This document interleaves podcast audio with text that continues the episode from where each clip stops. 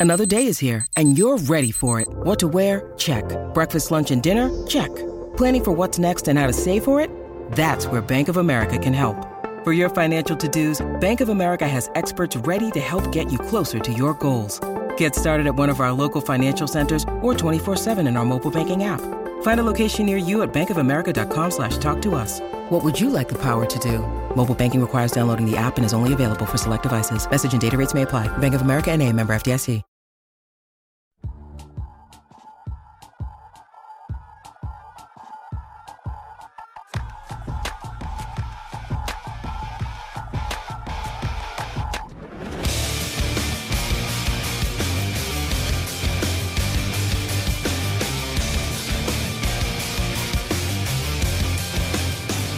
Going on, Sooner Nation? Man, there is a lot happening in the world tonight as uh, we're recording this podcast right now. An airplane is circling around, getting ready to land in Norman, Oklahoma with the new football coach of the University of Oklahoma. What a difference a week makes. Seven days ago, as we're recording this podcast on Sunday, December 5th, seven days ago, News was breaking that Lincoln Riley was leaving Norman to go to Southern California to become the next head coach at USC. Sooner Nation was crumbling and falling apart off of the heels of the Bedlam loss. And now you fast forward seven days, and it's almost like it didn't even matter that the Big 12 championship game was played on Saturday without Oklahoma being a part of that. What matters is that Oklahoma has a new football coach right now. His name is Brent Venables. He's going to be very familiar to you.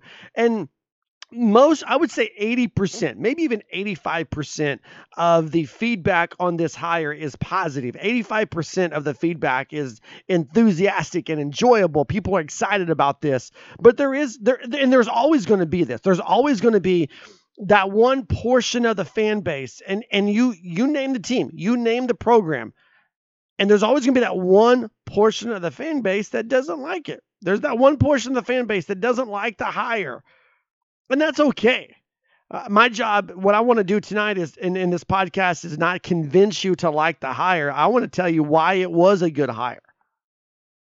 I also want to tell you about, you know, disappointment in college football. Because I, I think a lot of what we feel, a lot of what we uh, sense, a lot of what we voice, and in the era of social media, voicing your opinion has never, it's never become easier. It's it's never been easier right now to voice your dissatisfaction or your elation with something that's never been easier than it is right now. Like, for example, you don't like Lincoln Riley. I mean, Sooner Nation has turned on Lincoln Riley because Lincoln Riley turned on Sooner Nation. You can open up Twitter, you can tag Lincoln Riley, and you can say, Lincoln Riley, I don't like you. You can say, Lincoln Riley, I'm disappointed in you. You can do the same thing with Brent Venables. Of course, he has a locked Twitter account, but you get what I'm saying. It's never been easier to vocalize your support or your dissatisfaction in something than what it is right now in this very moment. But here's what we got to understand about disappointment, particularly in the terms of college football. There's 130 FBS football teams. 130 FBS football teams. Do you know what that means? That means there's a lot of disappointment in the realm of college football. Five power conferences. That means only five conferences really truly get to play for the national championship. Kudos to Cincinnati for breaking that mold. But Cincinnati is the first non power five team to get into the Final Four and play for the college football championship. 65 Power Five teams vying for four spots. Yeah, you're disappointed as an Oklahoma fan for 10 and 2. I get it. I'm disappointed. I'm an Oklahoma fan for 10 and 2. But think about Oklahoma State for just a second. Did you not revel in Oklahoma State's disappointment on Saturday? Like they literally came up an inch shy of going to the college football playoff. They literally were an inch shy. Were you not reveling in that disappointment? This is a fan base that just a week ago was elated. They they won Bedlam. They they were the favorite to win Bedlam. They still stormed the field. Of course they did because they're Oklahoma State, right? Fast forward a week later and they get beat by a backup quarterback in the Baylor Bears. That's disappointment. And and let's not act like we don't revel in it. Look at my Twitter feed. Go to Heart uh, at Sports Heartland on Twitter, and you can see I was reveling in disappointment a little bit there. For for some teams, disappointment comes early. Take Ohio State for example. Ohio State loses the early matchup against against Oregon, right? Disappointment came early for them. For some teams, disappointment comes late. Look at Oklahoma State. The very last weekend of the season, championship weekend, dreams are crushed. But when you have 130 FBS teams, only four of those teams get to play for a national championship. And typically it's of the of the 65 power five conference teams, and only one's going to walk off the field with the trophy. That's a lot of disappointment. It's a lot of disappointment. But we as Oklahoma fans, man, we we we seem to sometimes feel like our disappointment is the greatest disappointment of all. As if our expectations are the greatest expectations of all. Should Oklahoma's expectations be higher than Oklahoma State's? Absolutely. Should Oklahoma State should Oklahoma's expectations be higher than Texas? Absolutely. I mean, Oklahoma is that program that year in and year out, championship is the expectation. But that's and that and that's that's spot on. That's where this program is. Even with Lincoln Riley going to LA and Brent Venables flying in from South Carolina, that expectation won't change. There is no bridge year for for Brent Venables. Lincoln Riley lands in LA and they're like, dude, you, you have no team here. You have no fans. So there's a there's a timeline, there's a time frame, there's a window for Lincoln Riley to get it right in LA. If Lincoln Riley doesn't compete and win the Pac 12 championship next season, no one's going to be mad at him. This is a team that won four games in 2021. Just get them bowl eligible and, and you're there. Bowl eligibility is, is the floor for the University of Oklahoma the expectation year in and year out is going to be championships. You play for a Big 12 championship, you play for a national championship. And, and Brent Venables is going to bring all that on his shoulders right now. As soon as he steps off that airplane, the very second his foot hits the ground on that runway in Norman, Oklahoma, the expectation on his shoulders is you compete for a Big 12 championship and you compete for a national championship. And then that pressure gets amp, ramped up just here in a little bit longer because it's going to be you compete for an SEC championship and then a national championship. But when you have those type of expectations, you know what comes with that? Is disappointment. And so it was kind of like a week of drowning in disappointment for Oklahoma fans.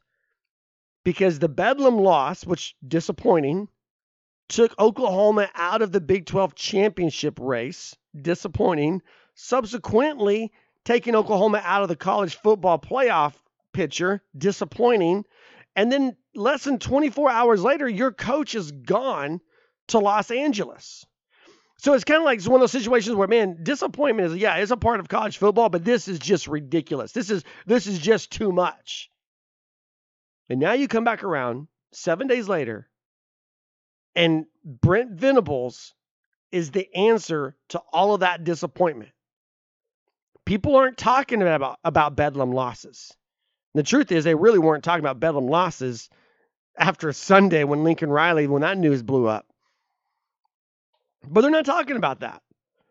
They're, they're not talking about Alex Grinch and, and Roy Manning and all these other guys that are gone now. They're talking about Brent Venables. They're talking about reviving this program.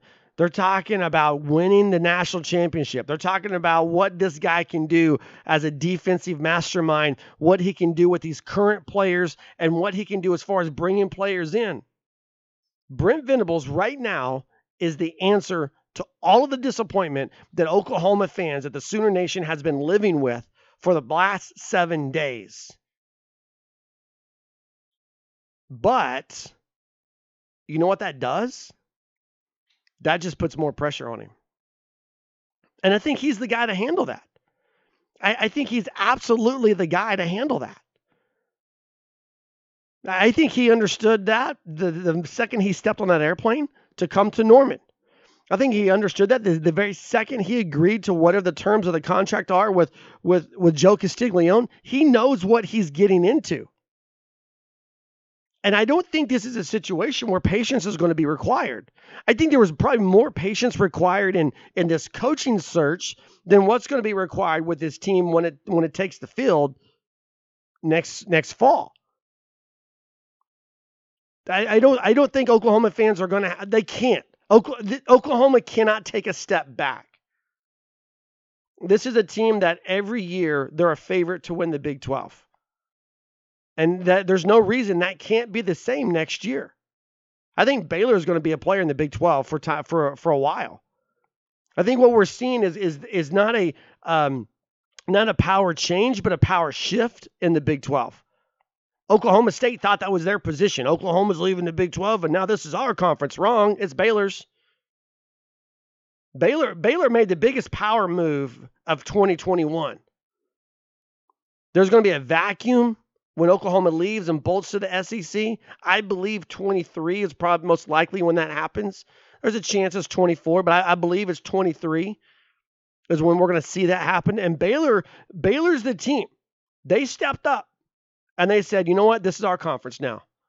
They kind of beat Oklahoma. The king of the, remember the king of the hill game you played as a kid, where you climb the hill, you knock the kid down. Now you're king of the hill. It's kind of what Baylor's doing. I think Baylor's going to be a player next year. I think as long as Dave Aranda is, is around, as long as he's a part of that program, he's going to have something to say in, in determining the Big 12 championship. But Oklahoma's going to be right there with them. As long as Oklahoma's in this conference, they're going to be in the conversation. And all of that is because they went with Brent Venables. And that Brent Venables wasn't just the right hire, he was the I mean, he was the perfect hire. He he was the guy that fit. He's the guy that was needed. And, and I said this last week in the podcast is that I, I initially when Lincoln Riley was leaving, I wasn't really on board with Brent Venables because I thought there was I I thought Lincoln Riley going to, to USC was going to be very similar to what happened with Brian Kelly going to from Notre Dame to LSU. Kelly sends back to his Notre Dame staff uh, and says, "Hey guys, who's coming with me?" And they were all like, "You know what? We're we're good. we, we like it here in South Bend." I thought that would be the situation with Lincoln Riley, but it wasn't. And when you see these guys walk out the door with Lincoln Riley, then Brent Venables becomes the guy. Because you've lost your offensive coordinator, you've lost your passing game coordinator, you've lost your defensive coordinator and you got to you got to have a guy who has experience. You you've got to have a guy who um, who who knows how to game manage. You got to have a guy who knows the the big game atmosphere. And and all of that's right there in Brent Venables. So we're going to jump into that as we move forward in the Sooner Nation podcast. I'm Matt Hofeld, your host, and we're we're really kind of jumping in with you guys here because I, I sent out earlier in in the morning you know, it broke late Saturday night that Brent Venables was going to be the guy. I sent out early Sunday morning, hey, give me your thoughts. Hit me up in the form of a true or false question. And we have a ton of questions from you guys that we're going to go through. And they're they're great talking points. They're great discussion points. Typically, we limit that to like five in a podcast. But because of the situation here, we're going way more than that. So buckle up. We're about to have some fun. When you need mealtime inspiration, it's worth shopping Kroger, where you'll find over 30,000 mouthwatering choices that excite your inner foodie. And no matter what tasty choice you make, you'll enjoy our everyday low prices, plus extra ways to save, like digital coupons worth over $600 each week. You can also save up to $1 off per gallon at the pump with fuel points. More savings and more inspiring flavors make shopping Kroger worth it every time. Kroger, fresh for everyone. Fuel restrictions apply. I know you're probably going to be catching this podcast later on in the week, and but I mean, as I'm recording, history's happening in Oklahoma, uh, and that is Brent Venables. He's on the ground in Norman, uh, high fiving fans, waiting for him there on the tarmac, and uh, a new era of Oklahoma football has begun. Now, for the current era under Bob Stoops as interim head coach, Sooners selected to play the Oregon Ducks in the Alamo Bowl on December 29th. That game will kick off at 8:15 p.m.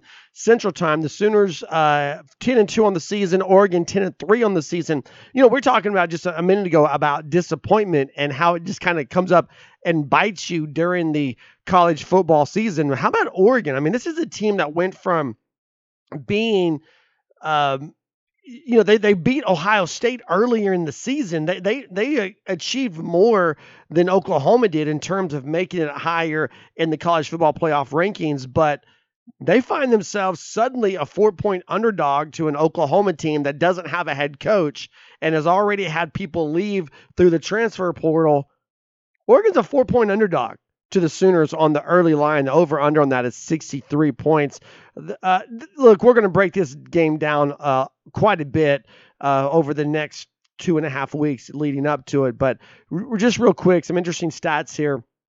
Over the last five games, both teams are three and two. Oregon's two losses uh, to both were to Utah. Regular season, they lost 38 to seven, and then the conference championship game 38 to 10. Of course, we know Oklahoma's two losses to number 13 Baylor, number seven Oklahoma State. So they're over the last five, they're pretty equal. Oklahoma has one less loss, but Oregon's played one more game. The difference in this in this game, and, and this is where you're going to have to kind of watch it, and we'll be kind of monitoring it as we lead up for our previews. But the difference in this game, in my opinion, is going to be on the offensive side of the ball and who Oklahoma still has. I mean, we, we know Jadon Haselwood's gone. You know, Spencer Rattler's gone. Of course, the, the Caleb Williams becomes the key there and the guys around Caleb Williams. But this is an offense that scores 38.4 points per game for the Sooners, going up against an, an, Oregon offense that scores 31.4. Defensively, these two teams are almost exactly the same. Oregon 25 and a half points a game allowed, Oklahoma 25.3 points allowed per game. And the Ducks are very susceptible at the point of attack. You, you really get the idea that Oklahoma, particularly up front, that this this defensive front, if you get Nick Bonitto, if you get Perrion Winfrey, if you get those guys to contribute and play in the bowl game, this is where this game is going to be won for Oklahoma, in my opinion. This is the reason why the Sooners are a four point favorite, uh, having not even reached their conference championship game. It's because of what they're able to do up front, what the potential there is.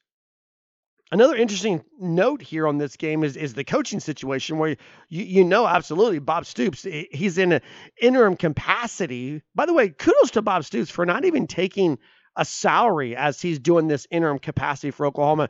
He, he turned down the, the pay that comes with being the interim head coach. Uh, you you should never again if you even if you did previously, I don't know why you would, but you should never question the loyalty and the love that Bob Stoops has for this university. I mean, the guy's doing all this stuff for free for this university to give back to the to the program that made him who he was. And and again, remember Brent Venables is a Bob Stoops guy, but you you've got Bob Stoops who's there in an interim capacity.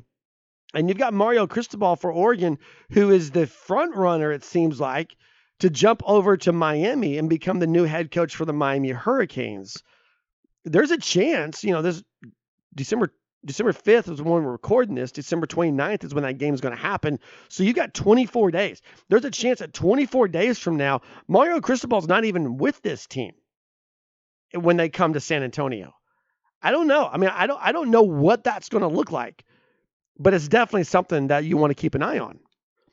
As far as Brent Venables goes, I mean, let, us jump into this now. We'll just we'll we'll move here. We'll have a little bit of basketball talk at the end. Uh, but I mean, it's the right time. He's the right guy at the right time for the University of Oklahoma. And and one of the knocks against Brent Venables is is that he's 50 years old, but that's young. I mean, look, I, am you're, you're I'm a guy who's in his late 40s, so to me, 50 years is pretty young, right? but he's 50 years old. He's he's been an assistant coach for over 25 years, and he's turned down opportunity after opportunity. And, and, you look at some of the guys. Look at Mike Stoops. You know, Mike Stoops had the chance to go to Arizona. He jumped on it. That didn't work. And Mike Stoops has pretty much designated the rest of his career, it seems like, as being an assistant somewhere or a head coach at a smaller FCS type school. I think I think the the days of of Mike Stoops being the man at the helm of a program like the University of Oklahoma, like in Alabama, like at Georgia, you know, like even in Arizona type school, I, I think th- that ship has sailed because he jumped too early. Brent Venables played this out right. He turned down programs, he turned down opportunities until the perfect time happened. And that's why he's here. That's why he's at OU. And when you talk about resume, you talk about qualifications, yeah, there were some great names out there.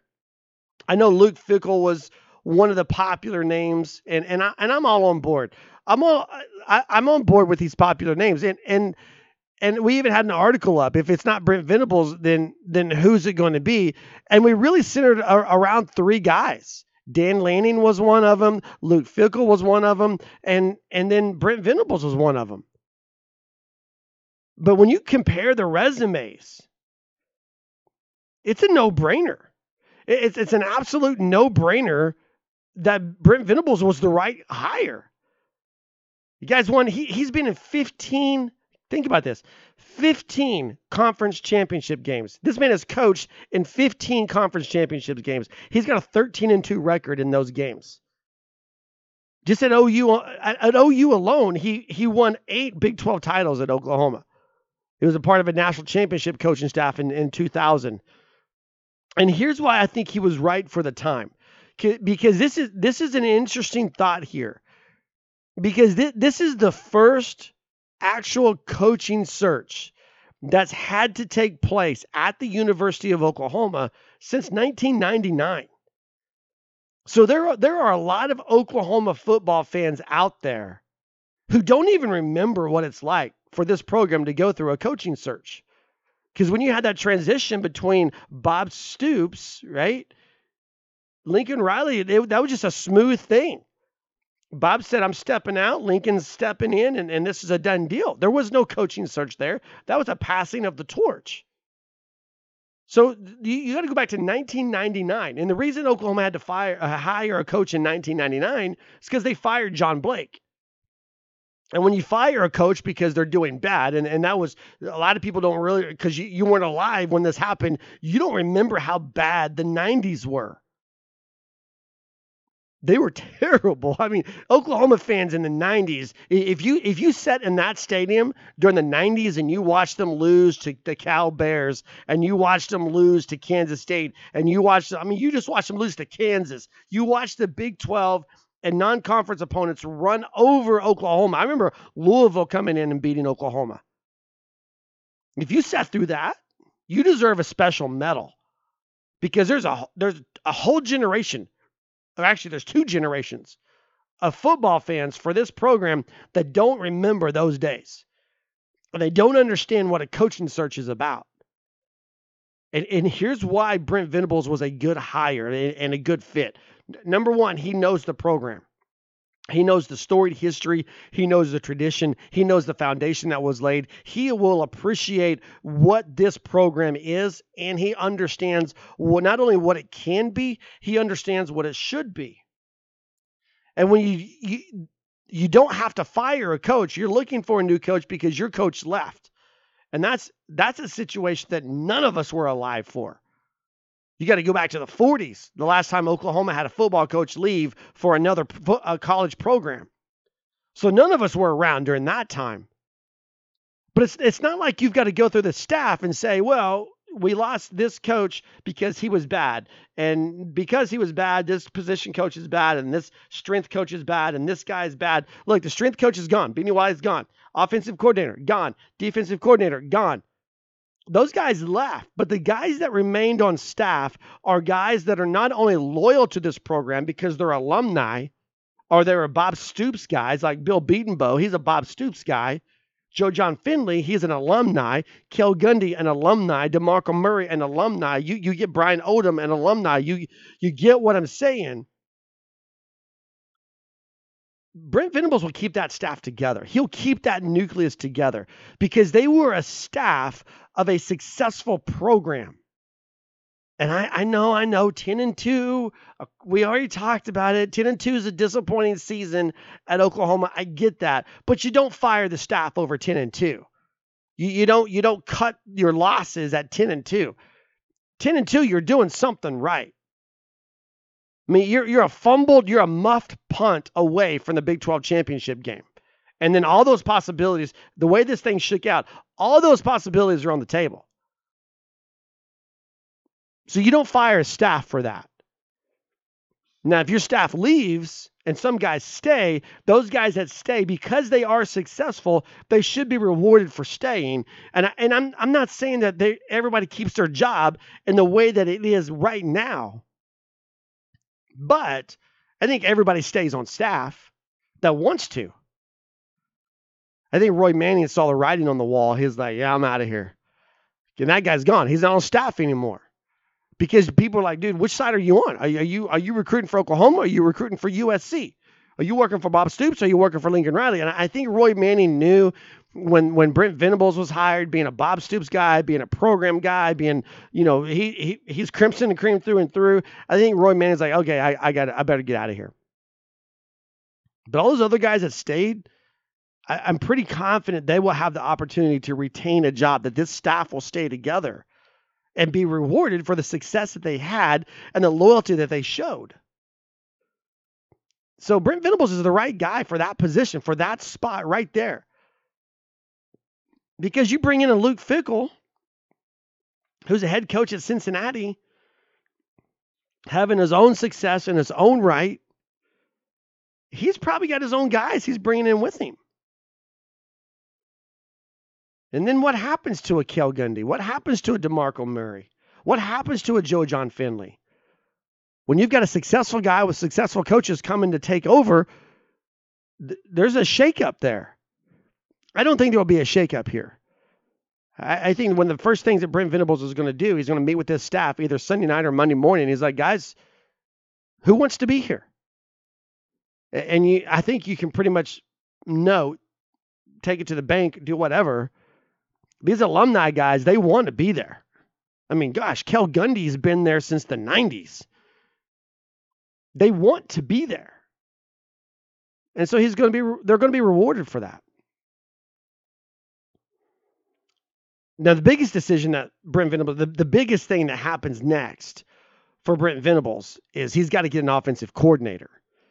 And I, th- I do think it's got to be like a splash type hire offensive coordinator. It's got to be an innovative guy because you start recruiting Caleb Williams right now. You start recruiting Caleb Williams to stay in this program. And and give Caleb Williams credit because he he's doing everything the right way. Said he wasn't going to make a rash decision, said he wasn't going to rush into anything. He was going to wait. He was going to play, you know, weigh his options, play the bowl game, see who the new coach is, and then make a decision from there when you look at the response of the alumni and the players over the Brent Venables hire, it's all positive, particularly the defensive guys. In as much as there's talk, I, I don't know that it's going to happen. We'll see what this month brings, but there's talk that Perrion Winfrey may give it another year. Nick Bonitto may give it another year so they can have the opportunity to play for Brent Venables. Now, once NFL draft grades come back and dollar signs start popping up, that, that could all very well change. But at this point, in this moment, all the talk is positive. All the all the feedback is positive. All the excitement, enthusiasm is there.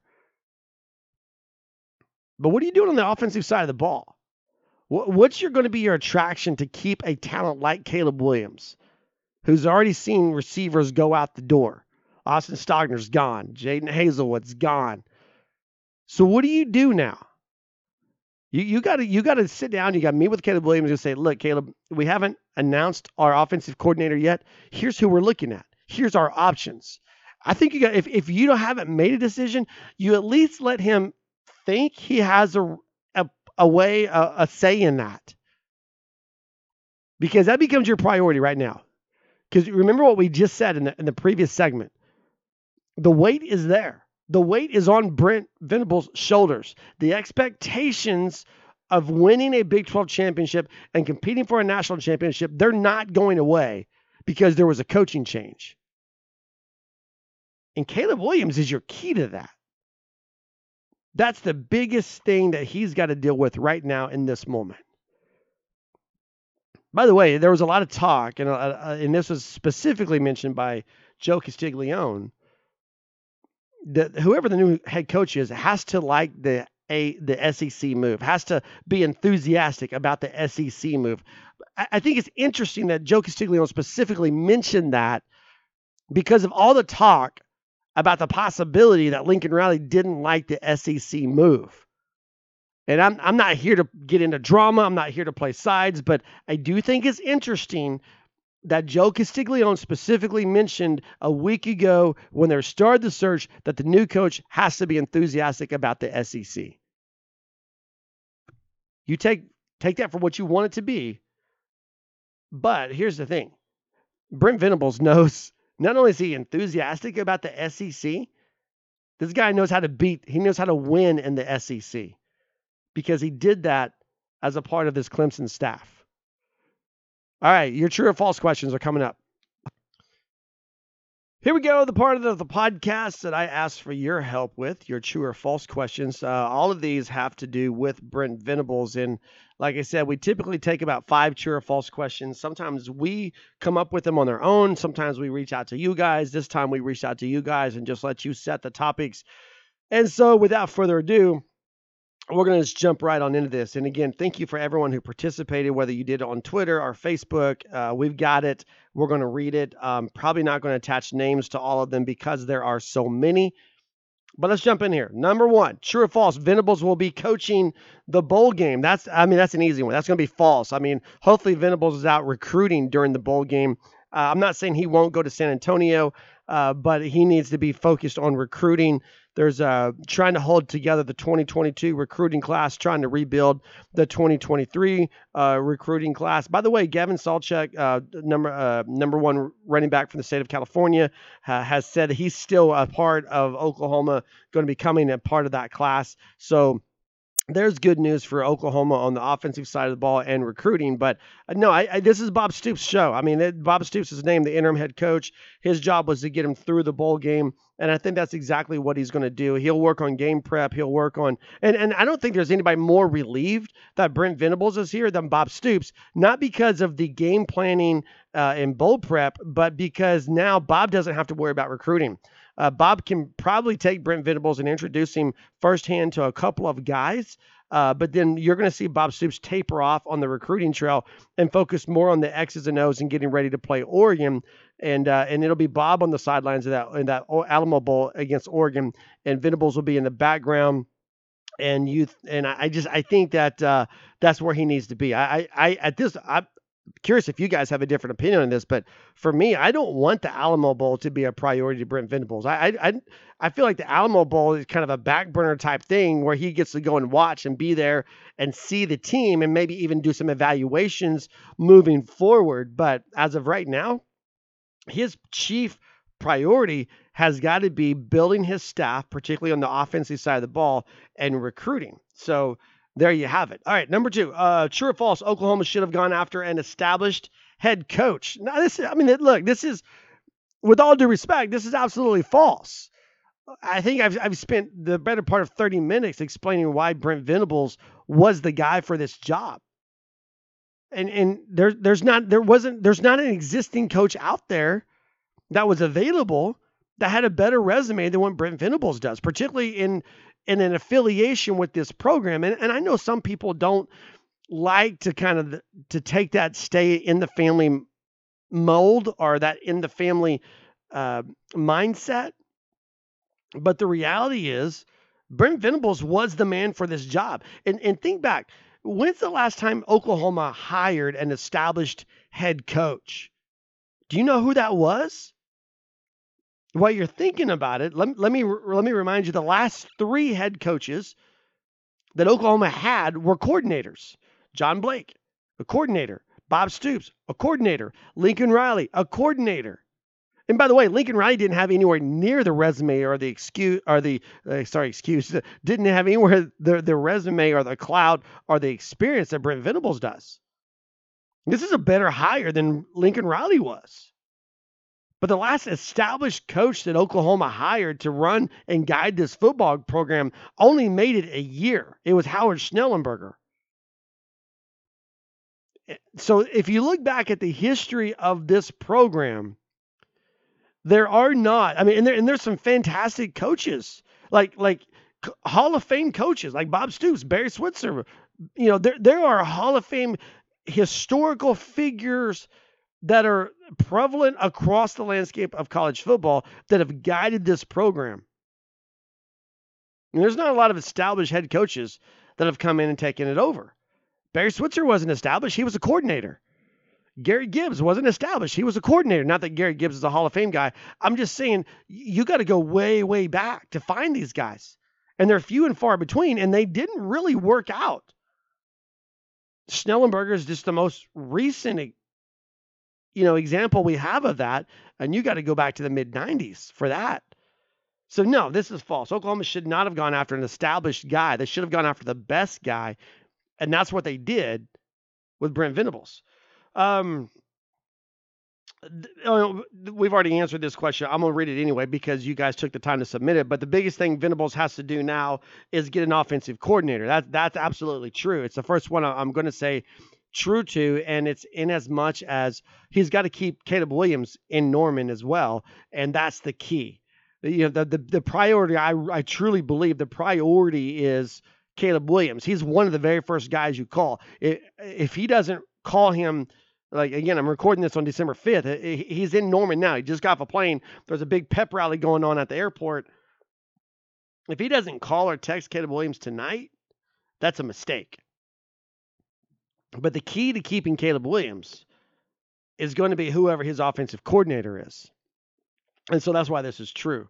You got to go after uh, you got to go after a guy who's innovative. You got to go after a guy who's successful. You have to go after a guy who will do a lot for Caleb Williams that will stretch. Caleb Williams is a guy who likes to be stretched. He's a light. He, Caleb Williams doesn't like to. He's not a guy who likes to be told how good he is. He's a guy who likes to be challenged. He, he's a guy who likes to have a coach come to him and say, "I think you can do this in time. You can be this guy." And and really, that's how Lincoln Riley won Caleb Williams over. Lincoln Riley coached Caleb Williams more than he recruited him. If you, if you go back and you remember he was doing that diary and you go back and you look at that that recruiting process, Lincoln Riley would, would look at film of Caleb Williams and he'd be like, you know what? If you make these modifications, if you do this, you turn your hips, so so so forth.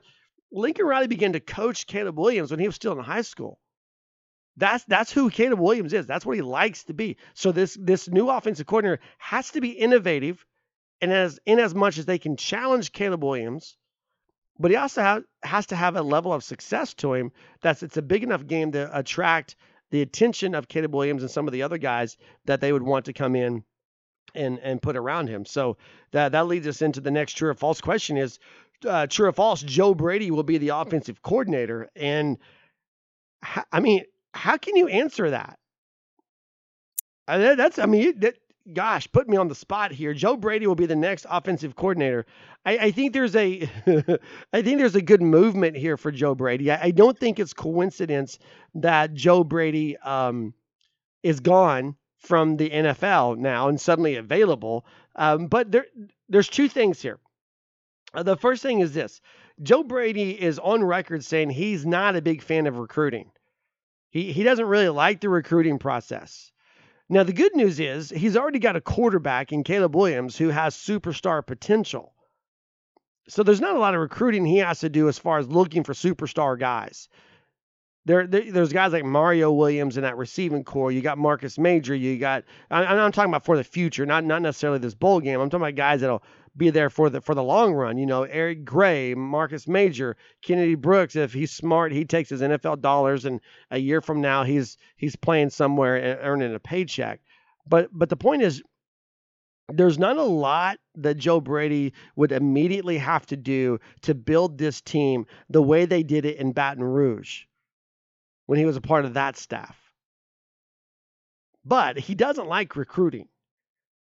Now, all that said, Joe Brady definitely checks all of the boxes in terms of what the offensive coordinator would look like that would keep a guy like Caleb Williams and would intrigue recruits to come play in that system. that LSU team was possibly the greatest college football team of all time. And Joe Brady was the mastermind behind that Joe Burrow offense. Will he be the next head coach, uh, the next offensive coordinator at Oklahoma? I, he's available. He checks all the boxes. He's less toxic than some of the other options out there. So, as of right now, let's go with the true because I think that would be a splash. So, let's go with the true and, and let's just see what happens here. All right. Um, number five, True or false, the defense is better when Brent Venables was here. I'm, I'm, assuming this means when Brent Venables was the defensive coordinator, uh, they they were better. And and now you got to be careful because this is a slippery slope, because then you you get into expectations and and so forth. And we've already talked about all those expectations.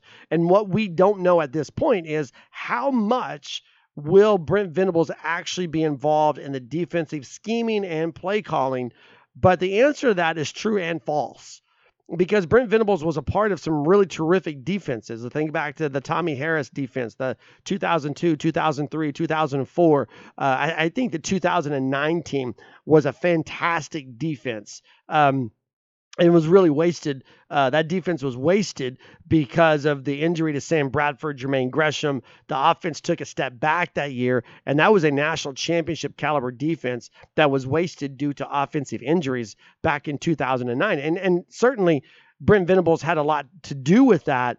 Uh, but there were also some struggle bus defenses eh, that, that were mixed in there.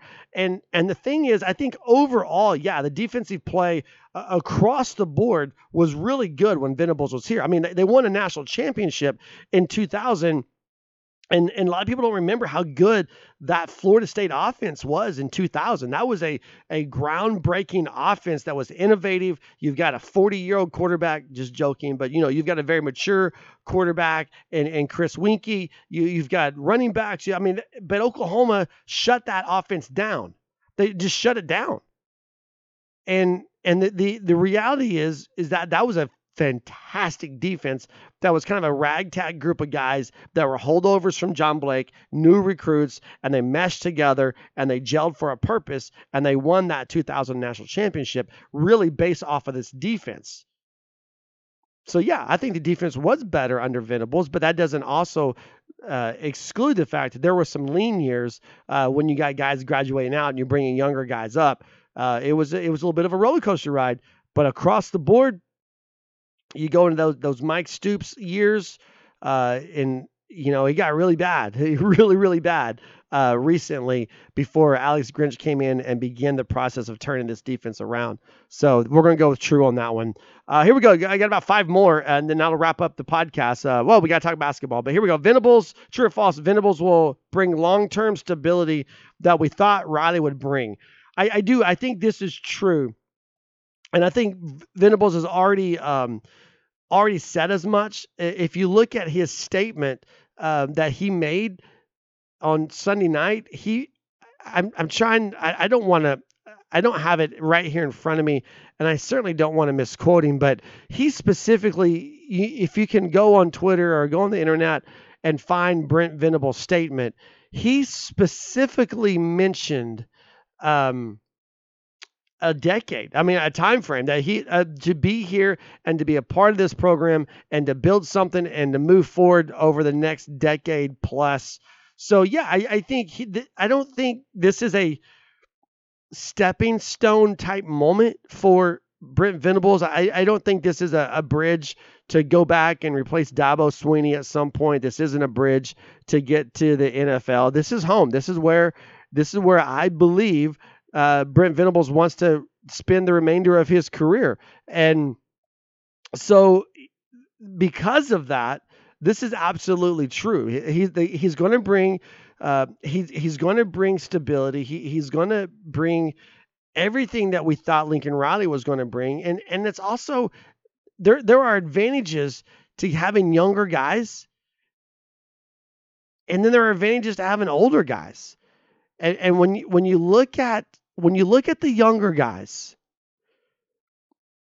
they they're ambitious.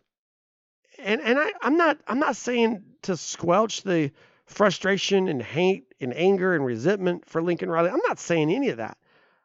but there's there's ambition there. This is this this job landing in Norman. This is Brent Venables' ambition, and so yeah, this is this is again the right time, the right moment, the right call, the right hire. Will he bring will he bring stability? I, I don't think there's a reason to think that this guy won't succeed. So yeah, that answer is true. All right, here we go. Next one. Um, Brand. Oh wow, here this is bringing out a uh, a blast from the past as far as names. Brandon Hall will be brought back as defensive coordinator or offensive coordinator. Um, I really thought that we would get into more offensive coordinator talk with these questions. by the way, I'm doing my best to try to keep them like we typically do it in our format, where I don't have time to um, really prepare for these. So you get what you're getting is kind of my my raw initial thought here and a lot of people don't know the name Brandon Hall. And so kudos to you. This is from Caleb. Uh, kudos to you for for that. Brandon Hall is the defensive coordinator. Uh, also coaches in the in the secondary. I want to say it's it could be cornerbacks, but I want to say it's it's safeties for the Troy Trojans. And and I mean, guy's been around for a while. He's uh, Oklahoma native, a Tuttle or Newcastle, somewhere out in that area. Was a member of this of the Oklahoma staff in the early 2000s.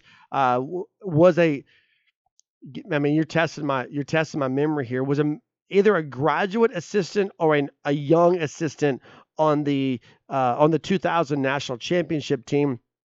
But he's been around. He's an Oklahoma guy. He coached the high school ranks in Oklahoma. He coached at UCO uh, and has worked his way up into the college ranks. And he's defensive coordinator at Troy. Um, I I don't think I, I don't think he would be a waste of a phone call if you went after him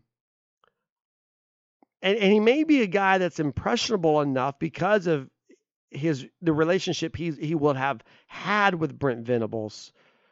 I just don't know that he's the guy, right? I don't think I don't know that he's the guy that's going to be at the top of the list for Brent Venables. And and that's a question that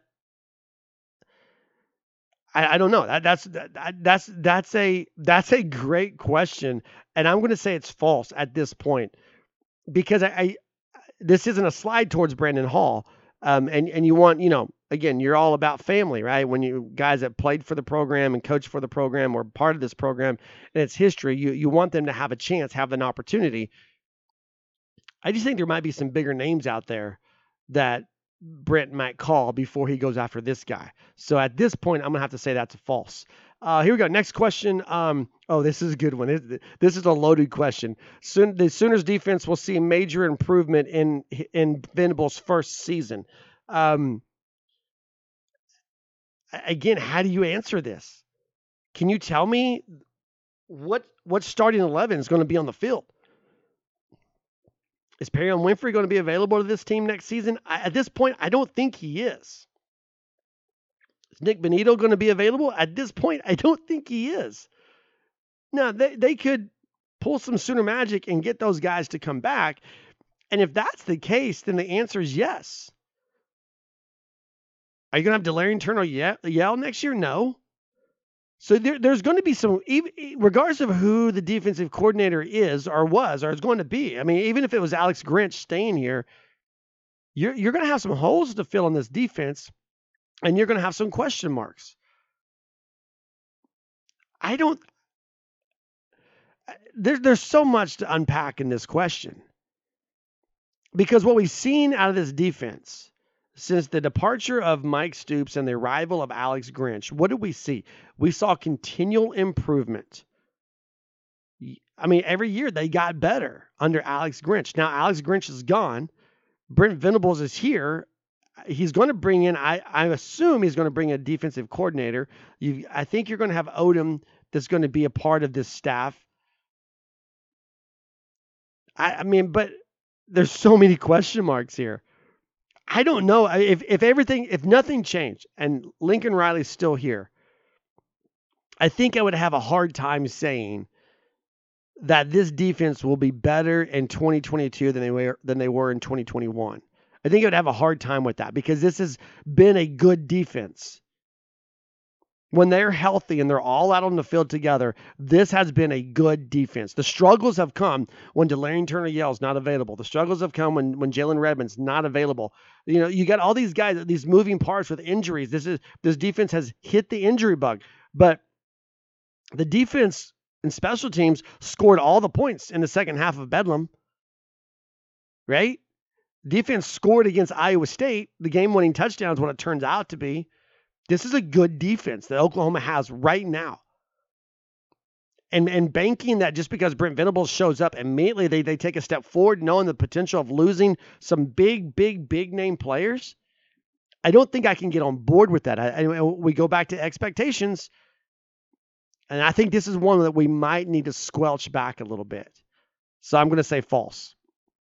Two more here. Um, Brent Venables will call the defense. Man, this is a great this is a great question and and a great um a, a great discussion point. I, I think it's false, and I think Brent's going to follow the Bob Stoops mold. Keep in mind that he's a Bob Stoops disciple, um, and so I think what he's going to do is he's going to come in and get a defensive coordinator. I I think he's going to have a say and the defensive game planning and scheming because that's where he will benefit this team on that specific side of the ball. But I think at the end of the day, he's going to do like Bob Stoops did, and he's going to trust his defensive coordinators to make the right call. And so I, I, I think this is going to be a false because I see Brent Venables being a guy who's going to eh, when the defense is on the field, if he needs to talk to offensive coaches, he wants to be able to go and talk to offensive coaches. And if you're calling the defense, then you can't go talk to offensive coaches. So uh, I'm going to say false. I, I, think I think Brent does exactly what Bob Stoops did with him. Bob Stoops was a defensive coordinator at the University of Florida. He knew Brent Venables. He knew Mike Stoops, obviously his brother. He brings them in he gives his say, he helps out with the game planning, and then on game day, he turns it over to his coordinators. I, I think that's exactly what Brent's going to do. All right, last one. Um, wow. Okay. Um, so Lebby, the Lebby hire could face backlash from the Baylor scandal. Um, well, first of all, uh, keep in mind that we don't know if Lebby's been hired or if he will be hired. Now this is one of the this is one of the hot rumors that's going on is that that Lebby is the guy that Oklahoma is going to go after, particularly Brent Venables is going to bring in to be the offensive coordinator. If you're wondering, how do I know that name? Well, there's there's several ways you could know the name. Um, some of them are good, some of them are bad.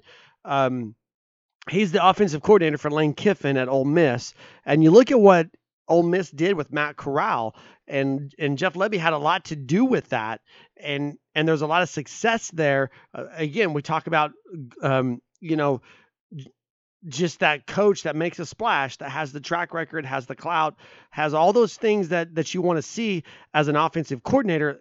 Uh, Lebby will check those boxes. But there's also a scandal there at Baylor. There's also a scandal. A lot of people don't realize this uh, or remember this. There's a scandal at Oklahoma. I mean, he, when he was coaching for Baylor, he he quote, I'm using air quotes, snuck into an Oklahoma Tulsa game uh, under the guise that he was going to kind of go because he used to coach for Tulsa before going to Baylor, and he was he was there encouraging his Tulsa buddies because he was in town for a wedding. The Bears were off, and he was in town for a wedding, so he wanted to go say hi to his guys at Tulsa, and he was on the sideline for a while until he was actually identified and removed from the stadium. And then he was sanctioned by the Big 12 for for being there and suspended. You got that, and then you got the whole big Baylor scandal in general, and the guy is Art Briles' son-in-law. So right or wrong, he stood up for Art Briles. He was named uh, on those complaints as a guy who didn't pass along the the uh, the complaints of, of these victims. He says he did. Now,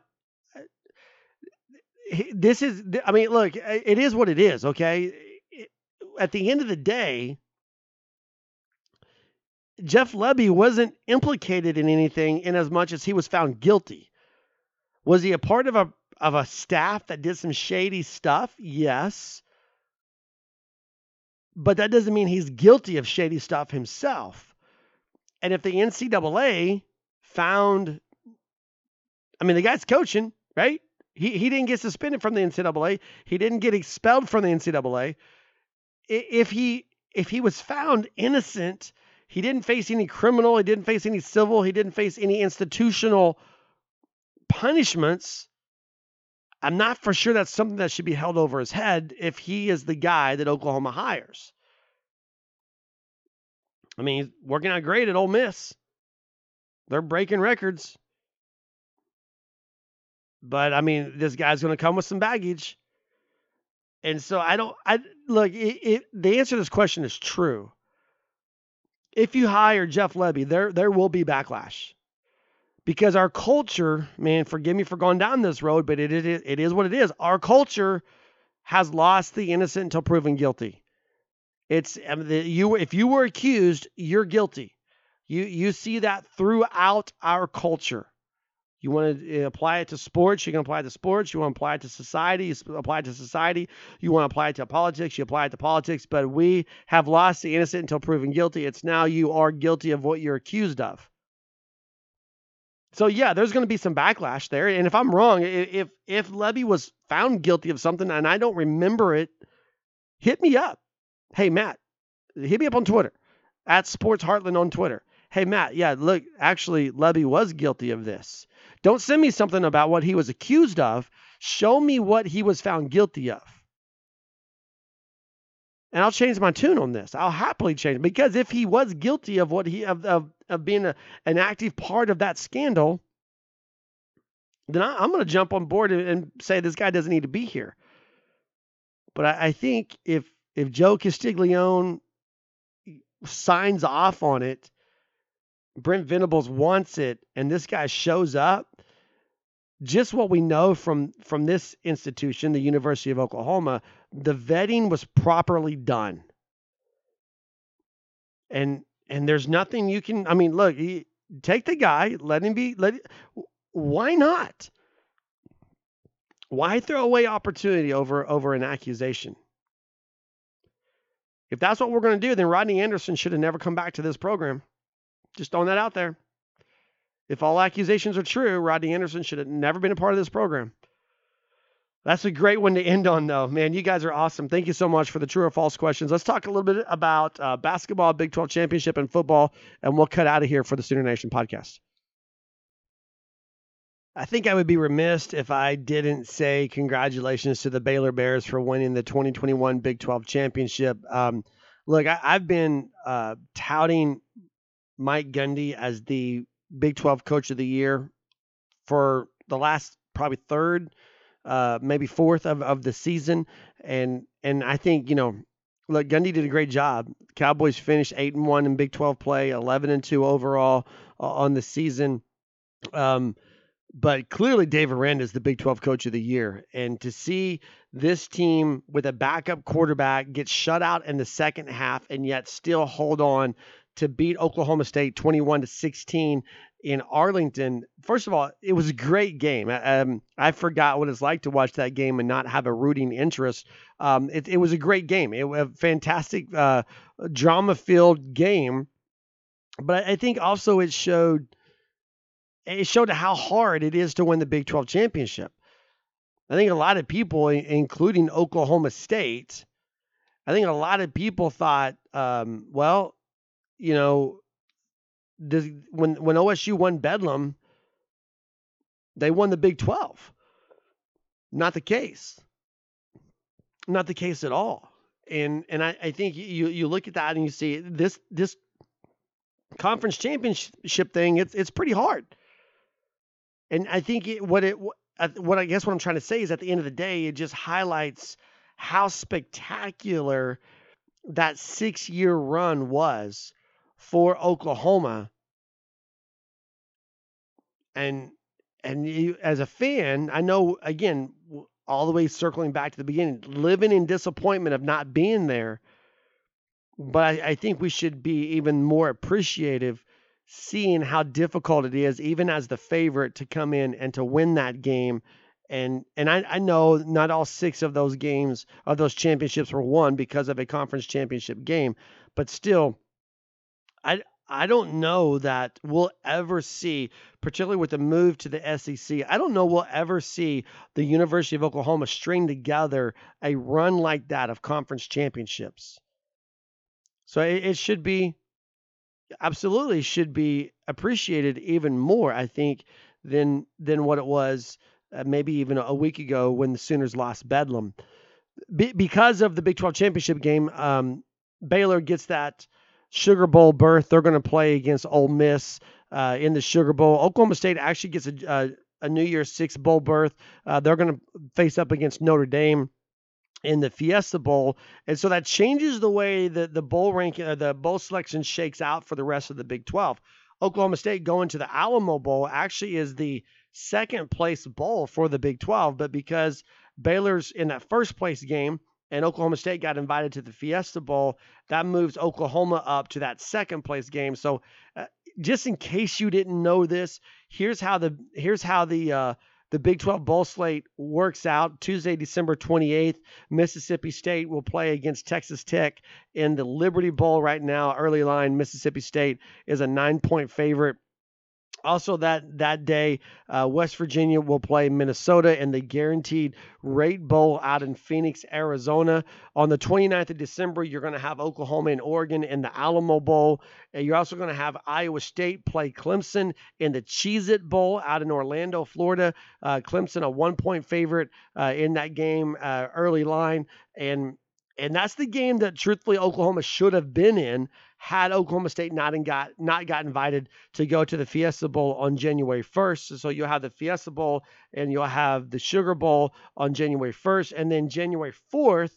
Uh, you'll have uh, the Big 12 wrap up its bowl season uh, with Kansas State hosting, not hosting, but Kansas State playing uh, LSU in Houston at the Texas Bowl. So there you there you have it uh, with the Big 12 teams represented in the bowl season. Uh, Oklahoma basketball, we talked about this big stretch that the Sooners are going to go on. Huge, huge, huge win over the Florida Gators. Uh, it was the first win over a ranked opponent uh, for Porter Moser as the head coach of the Sooners, uh, Florida number 14. Of course, we're recording this before the next set of rankings come out. If Oklahoma's not in the top 25, um, they're going to be knocking on the door. The Sooners will host uh, the Butler Bulldogs on uh, on Tuesday night uh, in Norman before getting ready to host Arkansas, and then you got UTA, Alcorn State, and then on January 1st they start Big 12 play with the Kansas State Wildcats coming to Norman. So we talked about this this stretch of six home games, and and I I, I said you know three and three would be probably uh, the the margin uh, that you'd want to come out with that. That's the worst case scenario. Uh, uh, you know, four and two, five and one would be uh, spectacular. I think I think now that you've beaten a top a top 25 team in Florida, you got to come out of this thing. I, I think six, you know, four and two, five and one as the worst case scenario at this point as you get ready for Big 12 play. All right, that's going to wrap it up. You can find us every day on the internet, heartland-sports.com. Uh, you can hit up your thoughts, comments, suggestions, uh, true or false questions for the Sooner Nation podcast. You can do that uh, through the website. Uh, you can do that on Twitter at Sports Heartland. Uh, we'd love to hear back from you and uh, enjoy the Brent Venable celebration, everybody. We'll talk more about it later on. Boomer Sooner.